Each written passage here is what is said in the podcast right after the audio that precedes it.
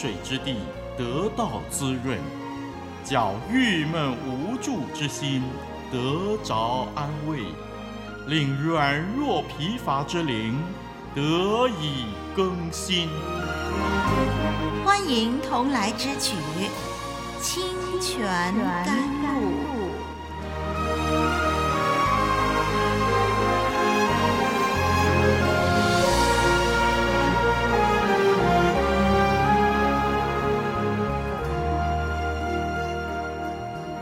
朋友，又是一起研究创世纪的时间。愿神赐福凡遵守他话语的人。我是丽文，让我们软弱疲乏之灵从神的话语得着更新。今天继续跟您一起研究创世纪第四章，请我们来看看这位人类史上第一个杀人犯，在接受神的审判、被放逐流浪以后，他的人生有什么发展？我们来读创世纪的四章十六到二十二节。让我们一起来读《创世纪》四章十六到二十二节。于是该隐离开耶和华的面，去住在伊甸东边挪得之地。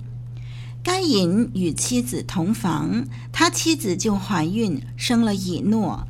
该隐建造了一座城，就按着他儿子的名，将那城叫做以诺。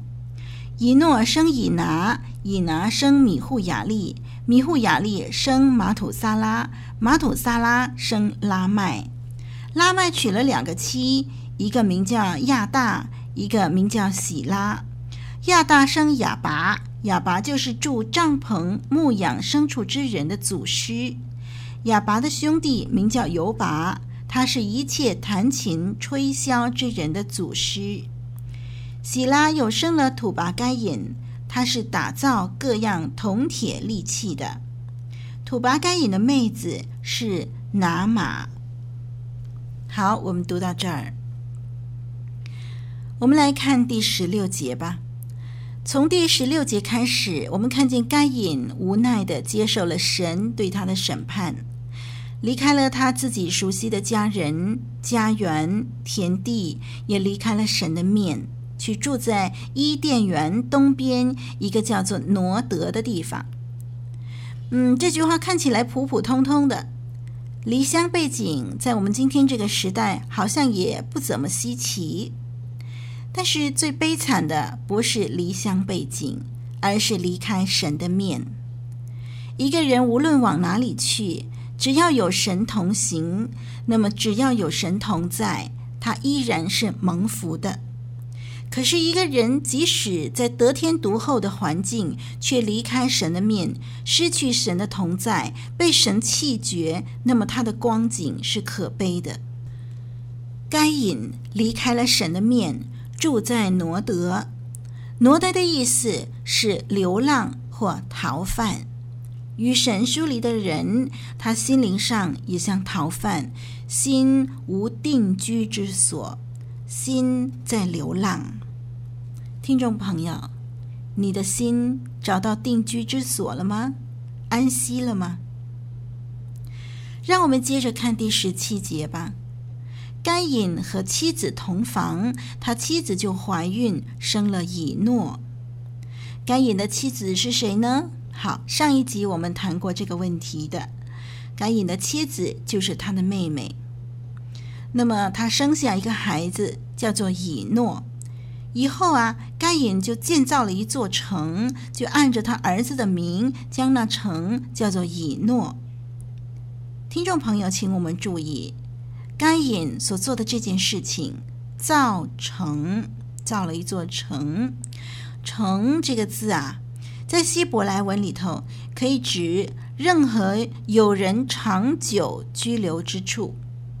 任何有人长久居留之处，不管这个地方是多么的小，在希伯来文里头都叫它城。那当然，对我们华文的城来说就不是这样了。城一定要具备一些的条件才称为城，要不然就是叫做乡下嘛，乡啊，镇啊。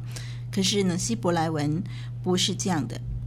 因此呢，在圣经的世界里头，啊，我们就看到呢，哇，很多很多的城啊。那么城呢，呃，有这个起着保卫的作用啊，保卫性的城墙呢，呃，这个大大的城呢是它的标志，就是这个城市大城的嗯标志，就是有一个很大很高大的城墙，为做保卫的作用。所以城啊，在圣经世界里头呢，不是单单为着居住。呃，也有这个这个，好像说呃保护啊，或者说是文明的意义在里头。同时呢，也为着这个宗教还有公众的用途而建造。那么有了城，人就不必流浪啦，就能定居啦；有了城，就能够得着保护啦，免遭人的报复啦。所以，我们了解了这个圣经世界里头城的观念的时候呢，我们再来看第十七节，该隐建造了一座城啊，这个意味着什么呢？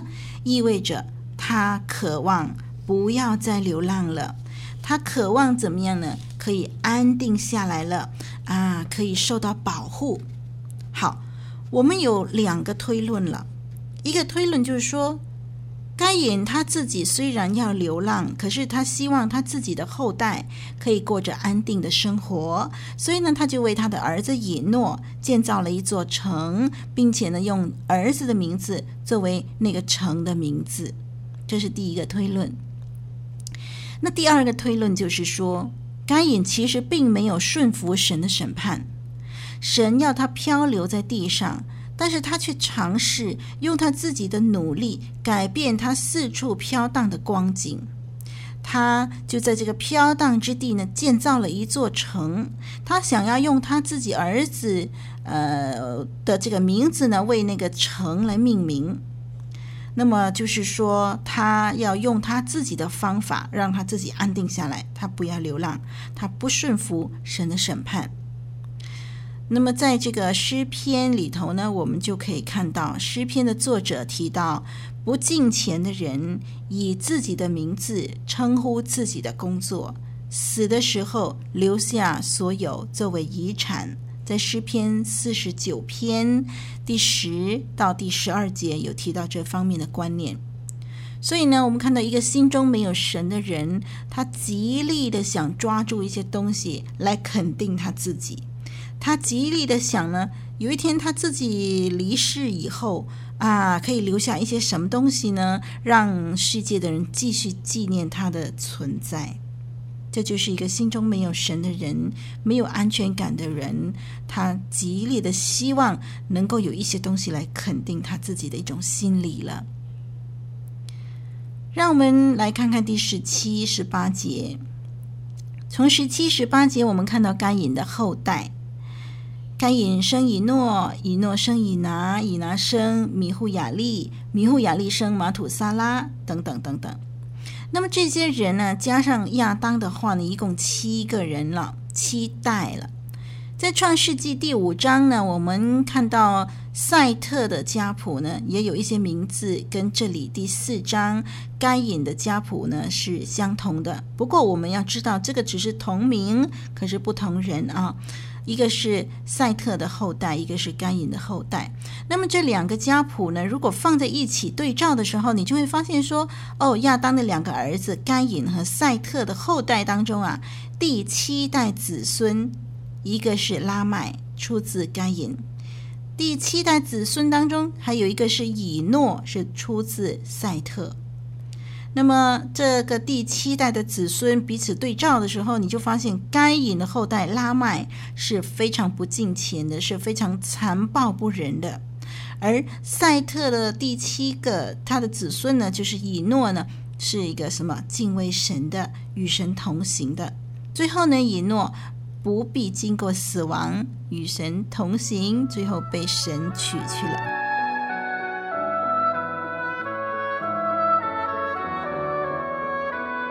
古老的故事，真实的历史，一部述说世界起源的书，《创世纪》，追源溯本，借古喻今。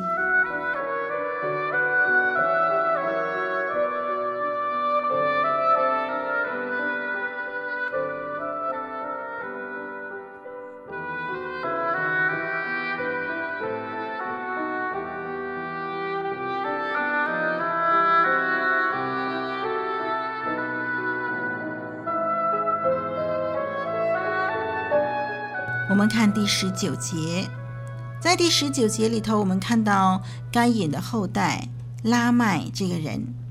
圣经一提到他，就指他娶了两个妻子。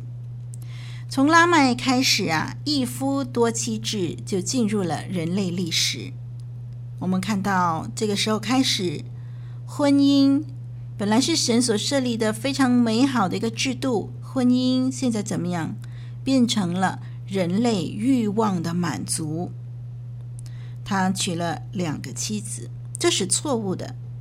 因为主耶稣明明的、清楚的说，神从起初设立婚姻的时候，男人和他的妻子只有一夫一妻的关系。虽然在很多年以后，像大卫那样正直的人也有很多的妻子，可是我们可以肯定，就是说，如果大卫只有一个妻子，一定比他现有的人生更幸福。我们都知道呢，大卫不同的妻子所生的儿女彼此不和的事情啊，还有这次咱们中国的这个帝王之家后宫之争的问题呢，我们也非常熟悉，对不对？啊，这个后宫之争啊，何等叫人心寒呢？一夫多妻破坏了神原本设立婚姻的目的，带来了无穷的悲剧。拉麦。代表了在最终逐渐刚硬的心。我们看见，自从亚当夏娃犯了罪，罪进入世界，进入了这个人类的生命以后，罪恶只有越来越严重，而不是越来越减弱。罪会长大，会扩散，会蔓延。在第十七节开始呢，我们看到一个社会，一个文明的社会。那么，这个社会是一个远离神的社会，是一个犯罪的家庭，企图以事业上的智慧、谋略、野心来躲避咒诅的结果。我们看到这个社会第二十节到二十二节呢，这些人似乎是非常的成功，但是呢，这只不过是在神之外。一种空虚的成功。该隐的后代呢，带头产生了城市、音乐、武器、农业工具等等。简单的说吧，他们带来了文明。这些的活动可能是他们因应生活在这个咒诅之下的方式，是因为他们心中空虚而痛苦生活的一个唯一的依靠。所以呢，他们就发展了这许多的东西，离开了神。该隐的后代以文明的进步来提升他们的生活。文明与进步呢，本来都是好的。如果说敬畏神，在敬畏神的基础上发展文明，就能够造福人群。如果不是的话，没有敬畏神的话，越文明。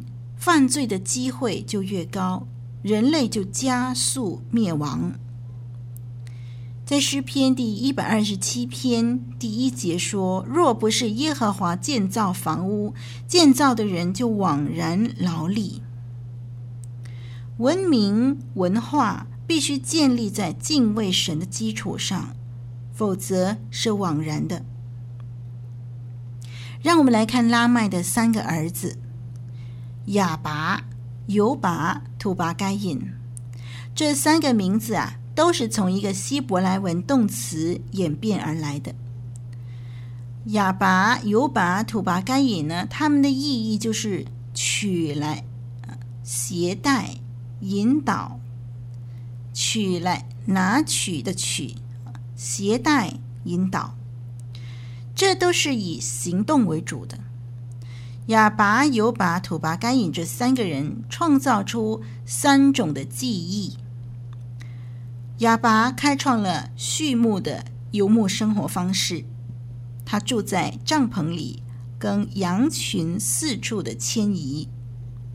犹拔呢，发明了乐器，有弦有管，可能就是最初最古老的竖琴吧，还有风琴或者是笛子。这些的乐器呢，虽然是由不敬虔的人发明，就是由这个呃犹拔发明的，不过敬畏神的人啊，都很正确的使用这些的乐器来赞美神。所以虽然是由这个不敬钱的人发明，可是我们善用这些的工具的时候，一样可以来侍奉神，可以荣耀神。让我们来看看土巴该隐。土巴该隐开了冶金术的先河，就是他陶冶这些金属啊，特别是在铜和铁这方面。哦，原来呢，铜和铁的这个始祖是土巴该隐。那么历史上的所谓铁器时代、铜器时代呢，却距离这个时代。呃，有多挺多年的日子，就是距离这个土拔该隐的时代有很长的时间。在我们历史上能够记载的这个时代，跟圣经所讲的这个铁器、铜器的开始的时代不太一样哦。圣经所讲的是土拔该隐开始的，那就更远更久了。可是我们历史上所读的铁器、铜器时代呢，好像不是那么远那么久。所以很明显的一件事情就是说，呃，土拔该隐开始了冶金术啊，开始了铜铁器的这个呃这个技术以后，结果洪水来了，啊，就把早期的这些发明呢给冲走了，呃，中断了，以后又重新开始啊，所以呢。我们历史上所能够考究的这个铁器时代跟铜器时代，就比较靠近我们这个时代，而不是更久远。那么从我们这卷书呃《圣经创世纪》来看呢，真正的铁器铜器时代是更久远的土拔干引开始的。让我们注意哦，土拔干引打造各样的铜铁利器。铜铁利器是为了农业方面啊，耕种方面，还有就是建筑方面的使用。不过呢，铜铁利器也可以是作为兵器。为什么有兵器呢？可以想象到了，当时的人类已经不再和平共处了。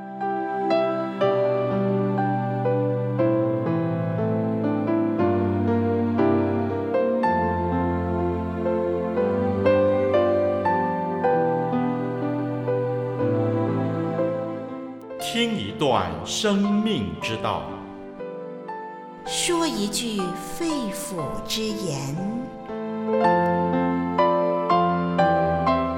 使生命充满光彩，令生活更有力量。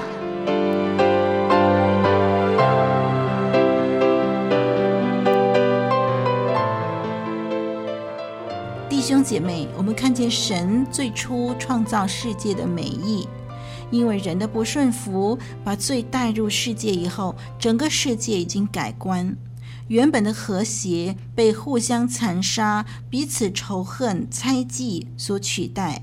地也要在人汗流浃背的时候才会生出土产。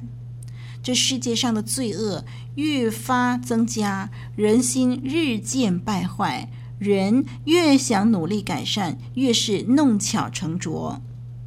没有人能够改变这样的境况，只有等神自己亲自介入。耶稣基督已经完成了救恩，回转归向神的人可以预尝属天的安息，将来的新天新地也要把一切都更新，属神的人可以永享真正的福乐。因此呢，即使世界再怎么走样，在耶稣基督里永远有盼望，有平安。弟兄姐妹，你在神那里，在耶稣基督里头找到平安，找到安息了吗？还有你周围的人找到平安，找到安息了吗？如果你已经相信耶稣，让我们把我们这个信仰介绍给我们周围的人。如果你还没有信耶稣，丽文欢迎你快快的来相信这位爱你的耶稣基督。好，我们就谈到这儿吧。我们下一集节目再相聚了。我是李丽文，神祝福你，再会。